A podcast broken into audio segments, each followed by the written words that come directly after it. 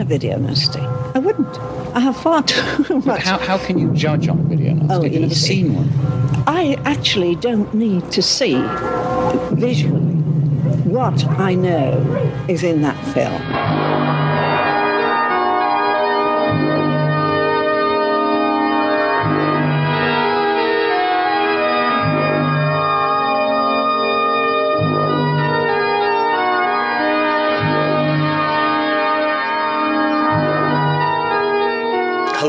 And welcome to the Video Nasties podcast.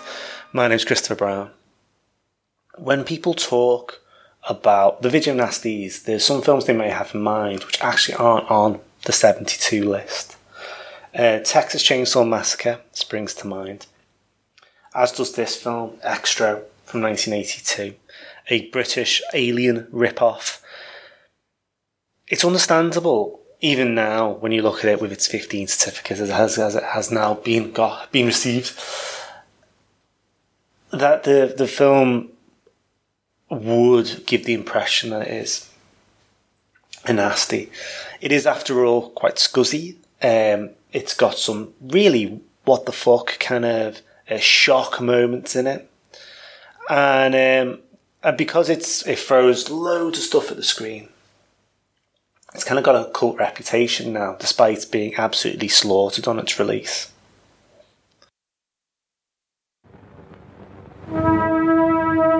Tony's father has been away a long time.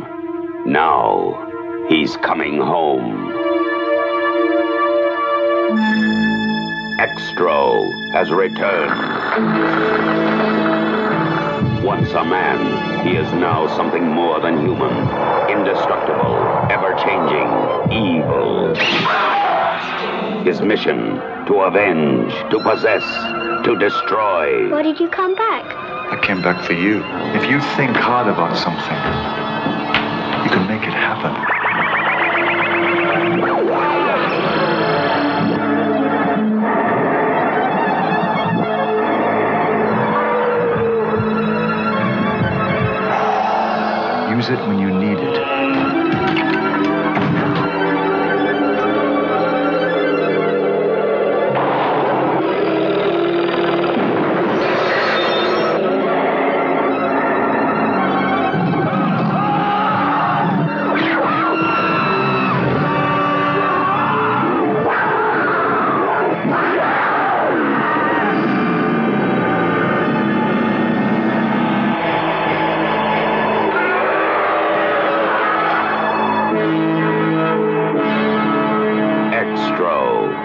Some extraterrestrials aren't friendly. From New Line Cinema.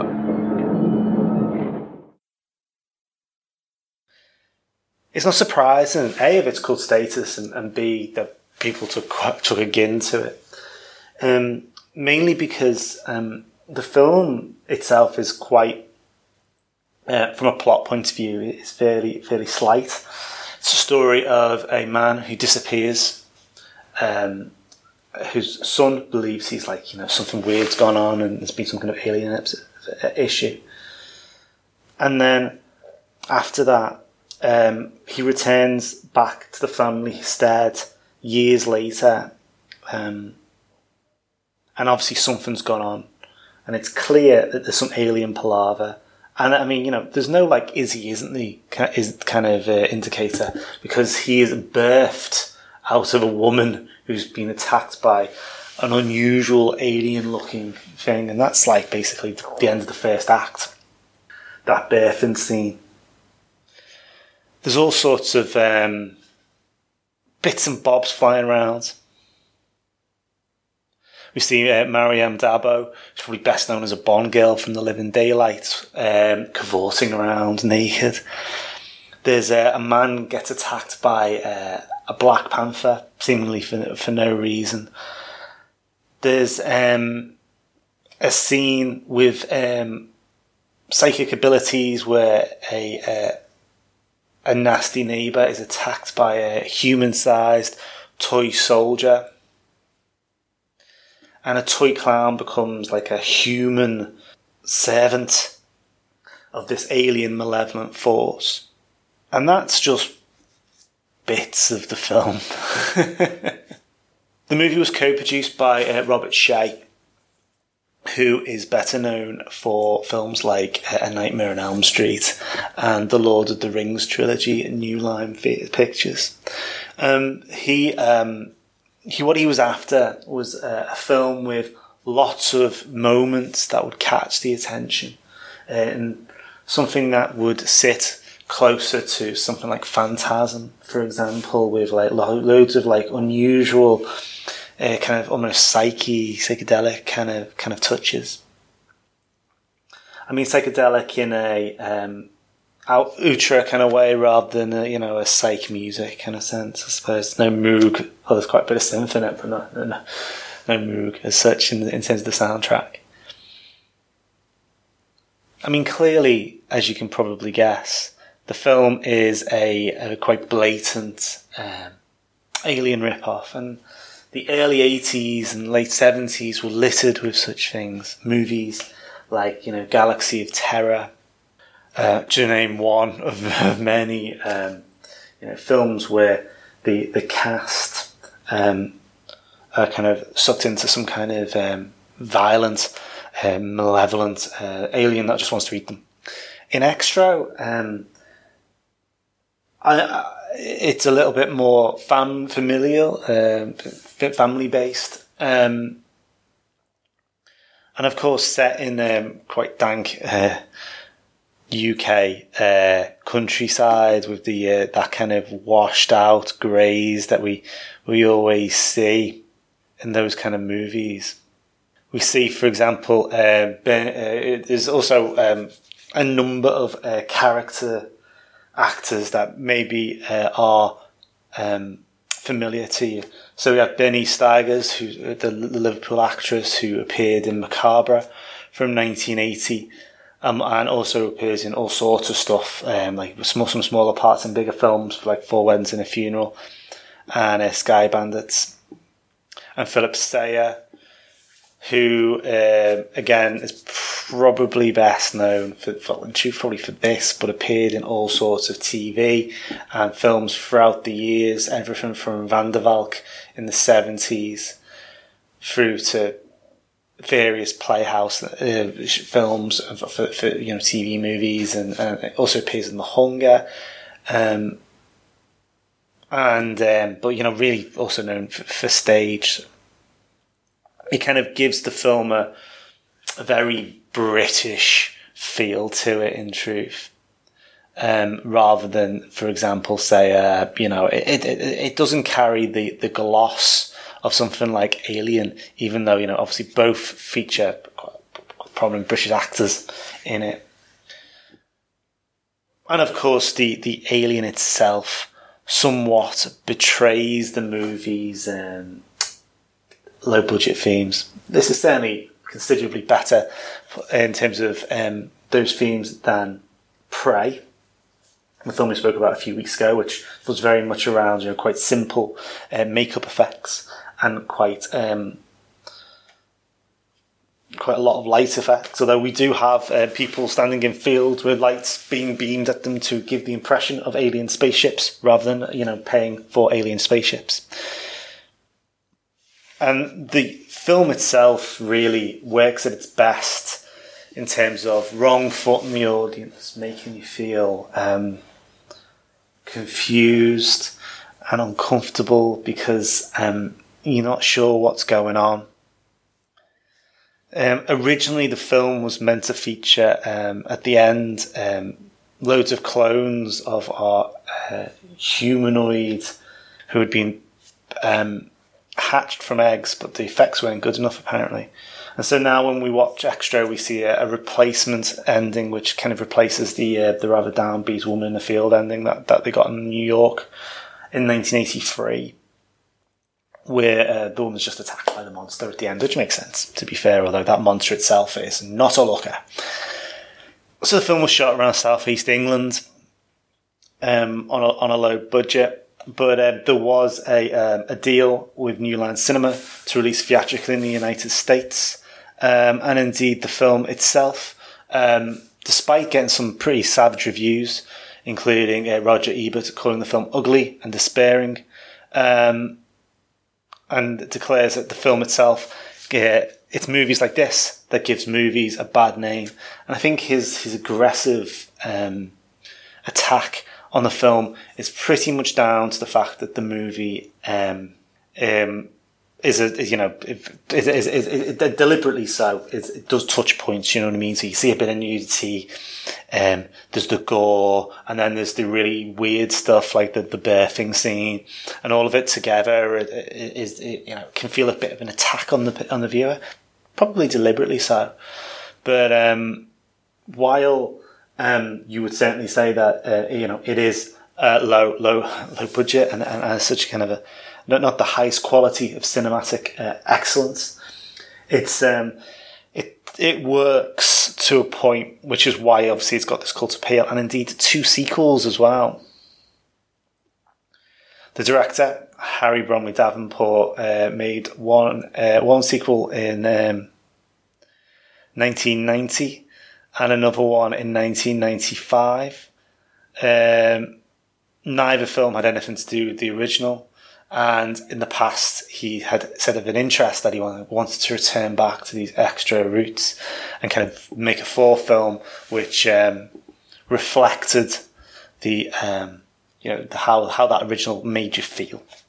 Bromley Davenport um, certainly, I think, gives the impression of a man who's happy with the film result, um, but possibly surprised that it works as well as it did. Um, he had in the past um, made a film called Whispers of Fear, which doesn't really get a lot of viewing, and co-wrote the screenplay to The Haunting of Julia from 1977. It's Xtro that really gave him his biggest cinematic success, and um, the, has also made um, well in 2001. He made uh, Mockingbird Don't Sing with uh, Sean Young in it about a uh, about a, a, modern day feral child, which is um, uh, not as exploitative, shall we say, as the, as the film we're discussing tonight. Um, unfortunately, I think uh, he sees himself that um, the film um, kind of followed him, uh, and you know, even making the start in the world of exploitation has kind of carried through with him to, to, to now. Even though you know we can talk about lots of movie makers that in the past um, started with exploitation making and, and didn't end up, you know, typecast as a as a a maker of um, of vicious horror films or whatever it may be. The film was actually co-made by um, Mark Forster, um, who is probably best known again for producing um, Monty Python and the Holy Grail rather than Xtro, in truth. So when let's look at Xtro generally then. Um, a film I think that it's easy to dismiss easy to dismiss because it, it, it is by its very nature, you know, a, an alien rip-off. It's designed to be, to make you feel, uh, you know, it's designed to kind of tick boxes. Um, it, in, in the same way, and I mentioned Galaxy of Terror before, a film which is central element is uh, a woman being raped by uh, an alien. Um, this kind of has similar kind of, uh, not featuring rape, um, similar kind of ideals that it, what it's designed to do is to um, you know throw throw the shocks up and, uh, and, and and and tick the box and do the job. In this case, with a film like that, um, with these kind of shocking scenes, in particular, obviously the birthing scene, as we've already mentioned, but also just generally, it feels, and apparently this, this is true with the scene with the Black Panther that attacks, although it doesn't make sense, and a lot of the stuff particularly as the film goes on, doesn't really make sense as it kind of merges between what you know this this psychic power stuff. You know why you know clowns that come to life and toy soldiers that kill people and all that kind of stuff. It feels part of a, a different movie rather than an icky, gross out horror film.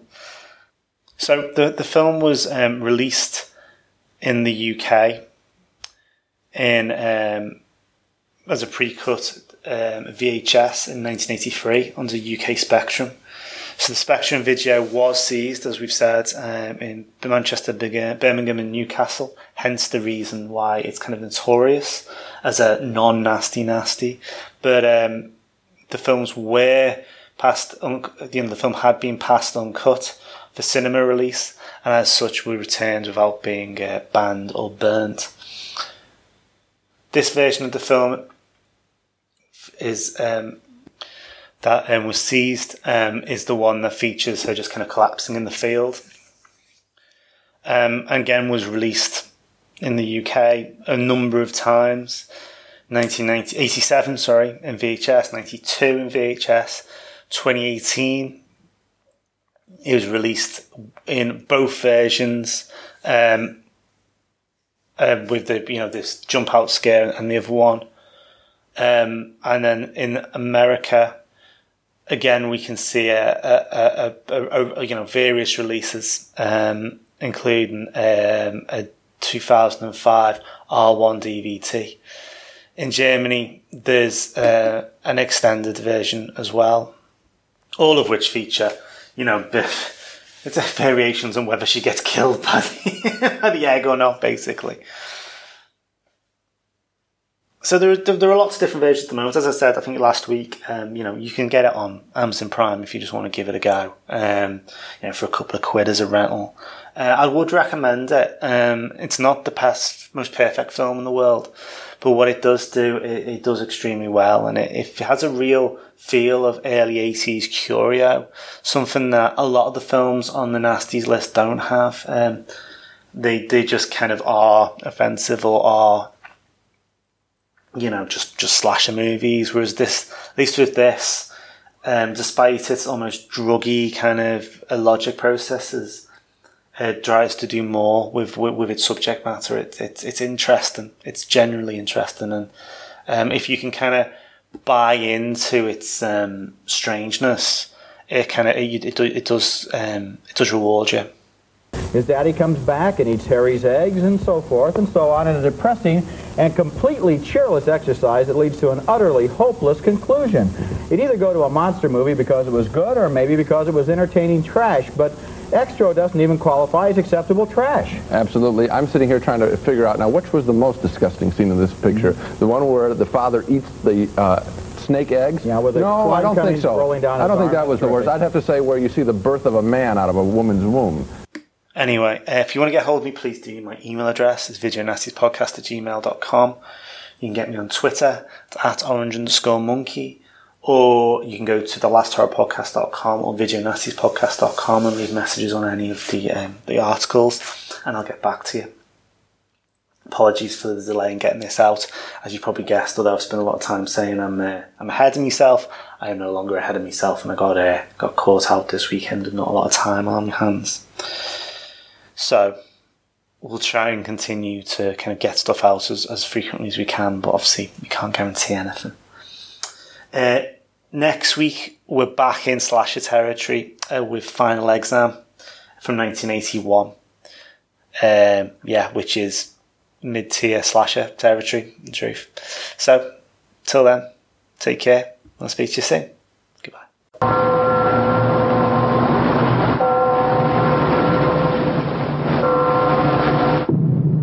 I have never seen a video nasty. I wouldn't. I have far too much. How, how can you judge on a video nasty? Oh, You've never seen one. I actually don't need to see visually what I know is in that film.